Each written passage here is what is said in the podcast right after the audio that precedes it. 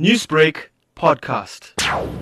In a statement, the company said that the rollout of 5G will help it manage the 40% increase in mobile network traffic and the 250% increase in fixed traffic experienced during the five week long coronavirus lockdown. The lockdown has resulted in a spike in online activity ranging from video conferencing to streaming movies. It noted that it was recently assigned a temporary spectrum by ICASA for the duration of the national state of disaster. 5G improves significantly on 4G in three key areas. The first being faster speeds. In comparison to 4G, peak speeds on 5G will increase significantly and enable fiber like speeds using the mobile network. This will be extremely useful to download media content like 4K and even 8K movies in seconds. The second improvement is its lower latency and better reliability.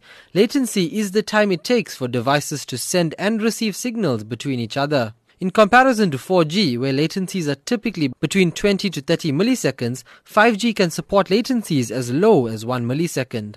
And thirdly, it allows for more capacity, meaning that 5G devices can connect many more devices to the network at the same time, enabling the realization of new applications such as smart homes and smart cities. Customers can check if they're in a 5G coverage area on the company's website. With the Newsbreak Techno Touch, I'm Tashla Naidoo. Newsbreak, Lotus FM, powered by SABC News.